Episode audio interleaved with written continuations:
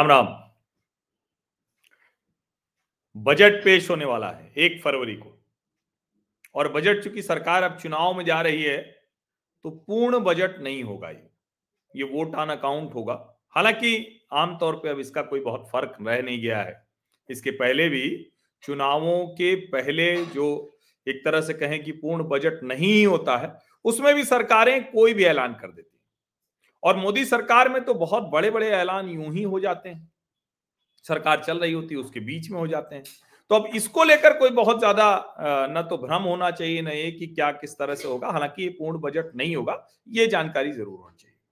अब बजट के पहले वो जिसको कहते हैं ना कि इकोनॉमी को बताने वाला, एक जो बार बार कहा जाता है कि सरकार बताती है क्या चुनौतियां हैं, क्या कुछ है, वो बजट के ठीक पहले वो आता है। लेकिन इस बार जो ठीक पहले एक इकोनॉमिक रिव्यू आया है, ये जो इंडियन इकोनॉमिक रिव्यू, और इसको department of economic affairs D E A उसने तैयार किया है। ये इकोनॉमिक सर्वे नहीं है, ये समझना बहुत जरूरी है कि ये इकोनॉमिक सर्वे नहीं है जो डिपार्टमेंट ऑफ इकोनॉमिक अफेयर्स तैयार करता है। ये इंडियन इकोनॉमी रिव्यू एक तरह से कहें कि वही लोग बनाने वाले हैं, जो चीफ इकोनॉमिक एडवाइजर हैं वही इसको कर रहे हैं। लेकिन ये इकोनॉमिक सर्वे नहीं है, ये फुल बजट जब आएगा तभी होगा। तो वी अनंत नागेश्वर की आप एक तरह से कहें उनकी टीम की ये एक कोशिश आप कह सकते हैं। लेकिन इसमें एक जो चीज है, बार बार ये पूछा जाता है कि दस वर्षों में नरेंद्र मोदी की सरकार ने क्या किया। तो आप ये कह सकते हैं कि पिछले दस वर्ष में भारतीय अर्थव्यवस्था कैसी रही नरेंद्र मोदी के शासनकाल में, वो इस पे बताया गया। अब मैं वो जरा सबसे पहले आ, वो जो इंडियन इकोनॉमी रिव्यू प्रीफेस है वही आपको पढ़वा देता हूँ। ये ठीक है, ये तो बताया हुआ है। It now appears very likely that the Indian economy will achieve a growth rate at or above seven percent for F Y twenty four, यही जो चल रहा है। And some predict it will achieve another year of seven percent real growth in F Y twenty five as well, यानी अगला जो साल हो होगी। अब उसके बाद वो आगे कह रहे हैं जो कोविड के बाद की अर्थव्यवस्था है और लगातार हम सात प्रतिशत की तरक्की की बात कर रहे हैं, तो इसमें बता रहे हैं किस तरह का रिजिलियंस है, पोटेंशियल है, वो उसको पूरी तरह से बताता है ये अर्थव्यवस्था। अभी आगे कह रहे हैं, some economist argue with considerable merit that not all growth is equal, they are right.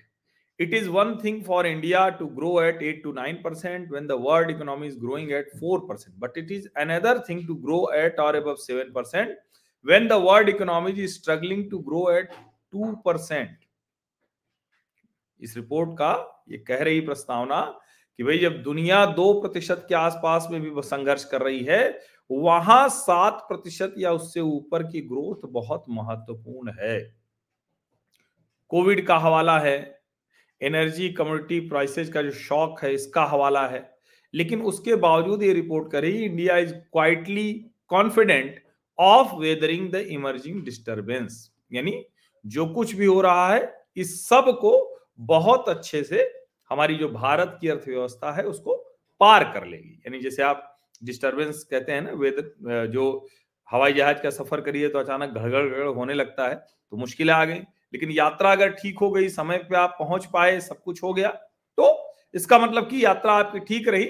मौसम भले खराब रहा, लेकिन मौसम खराब होने की वजह से मान लीजिए फ्लाइट उड़ी ही ना पाए, मौसम खराब होने की वजह से जहां आप जा रहे हैं उस गंतव्य की बजाय फ्लाइट कहीं और मोड़ दी जाए तो फिर मुश्किल है। तो कम से कम भारत की अर्थव्यवस्था उस स्थिति में नहीं दिख रही है। अब जो कहा जा रहा है इसमें क्या है, at least three trends will be with us in the coming years, the era of hyper globalisation in global manufacturing is over. It does not mean that D globalisation will be upon us at any time soon, as countries are only now discovering the enormous integration of global supply chains that have taken place in the last few decades, so an alternative to the globalisation of supply chains will take much longer to emerge if it ever does.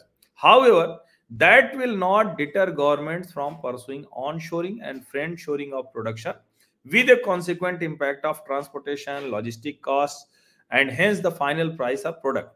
Recent events in the Red Sea may have brought back concern over reliance on global supply chains, further aggravating aggravating the slower growth in, growth in global trade in twenty twenty-three. In other words, exporting one's way to another will not be easy. मतलब एक से दूसरी जगह जाना जो एक तरह से कहें कि इम्पोर्ट एक्सपोर्ट का काम होगा तो ये बहुत आसान नहीं होगा। एक आर्टिफिशियल इंटेलिजेंस का भी मसला है, ये भी एक बहुत महत्वपूर्ण है कि किस तरह से ये बदलेगा। और तीसरा कह रहे हैं third and arguably the most important is the energy transition challenge, तो ये भी एक बहुत महत्वपूर्ण है। अब ये तीनों चीजों पर वो बता रहे हैं कि भारत बड़े सलीके से इस पर आगे बढ़ रहा है। India's unwavering commitment to ensuring steady economic growth is generating resource for investment needed for climate change adaptation, building resilience and mitigating emissions. ये दुनिया में जो स्थिति है उसमें हम कहां खड़े हैं। अब आगे प्योर इकोनॉमी की बात करते हैं। The Indian economy is better placed than ever to take on these three key challenges because of the policies adopted and implemented in the last decade. The union government has built infrastructure at a historically unprecedented rate, and it has taken the overall public sector capital investment from five point six lakh crore in F Y fifteen to eighteen point six lakh crore in F Y twenty-four. अब आप जरा सोचिए, साढ़े पांच लाख साठ हजार करोड़ वित्तीय वर्ष दो हज़ार पंद्रह में खर्च किया था और अभी अठारह लाख साठ हजार करोड़ वित्तीय वर्ष दो हज़ार चौबीस में तीन पॉइंट तीन यानी करीब करीब साढ़े तीन गुना बढ़ गया।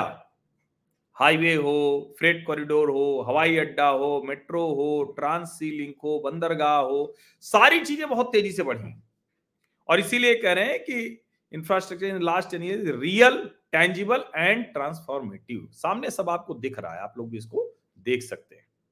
The financial sector is healthy, its balance sheet is stronger, it's willing, it is willing to lend and it is lending. Non-food grade credit growth, excluding personal loans, is growing at double-digit rates. अब जरा ये देखिए, ये क्या है? The pursuit of inclusive developments में क्या बता रहा है? fifty-one crore bank accounts under Jan Dhan now have total deposits of दो लाख दस हजार करोड़। पचपन percent of them are women. दिसंबर दो हज़ार उन्नीस में ये बड़ा महत्वपूर्ण है, ये इसको ध्यान से सुनिए।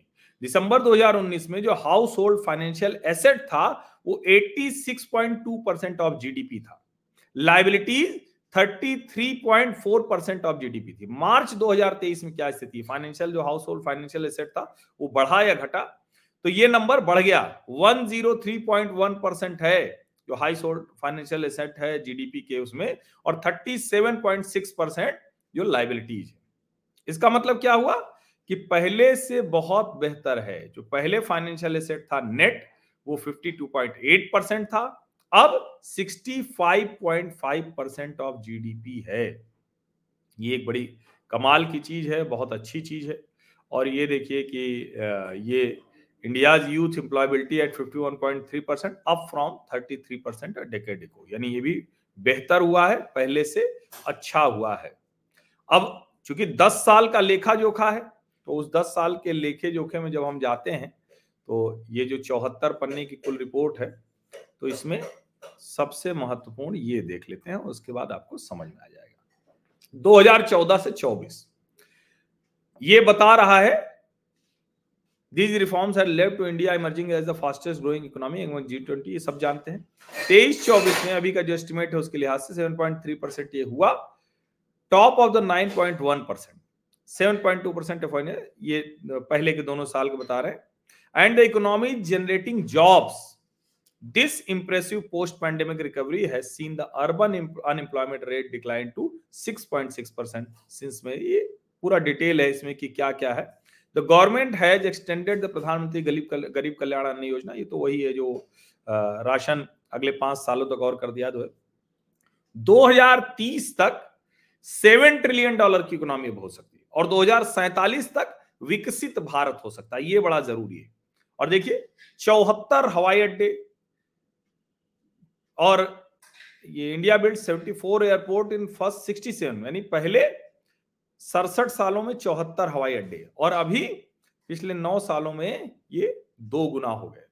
यूनिवर्सिटी चौदह तक सात सौ तेईस थी, अभी ये ग्यारह सौ तेरह हो गई, ये भी बहुत जरूरी है।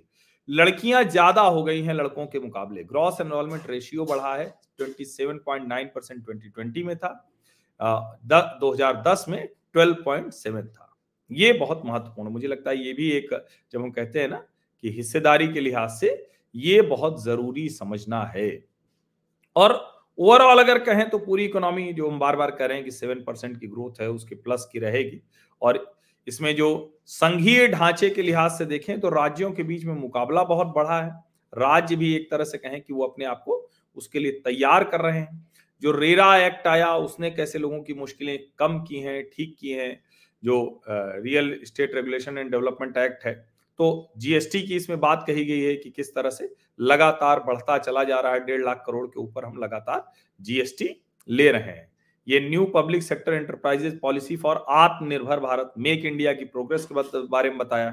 ओवरऑल कहें तो जो वी नागेश्वर वी अनंत नागेश्वर की रिपोर्ट है द इंडियन इकोनॉमिक रिव्यू, बता रही है कि भारत अच्छी स्थिति में है, बेहतर तरीके से काम कर रहा है। और देखिए the number of recognised startups has increased from four hundred fifty-two in two thousand sixteen to more than ninety-eight thousand in twenty twenty-three।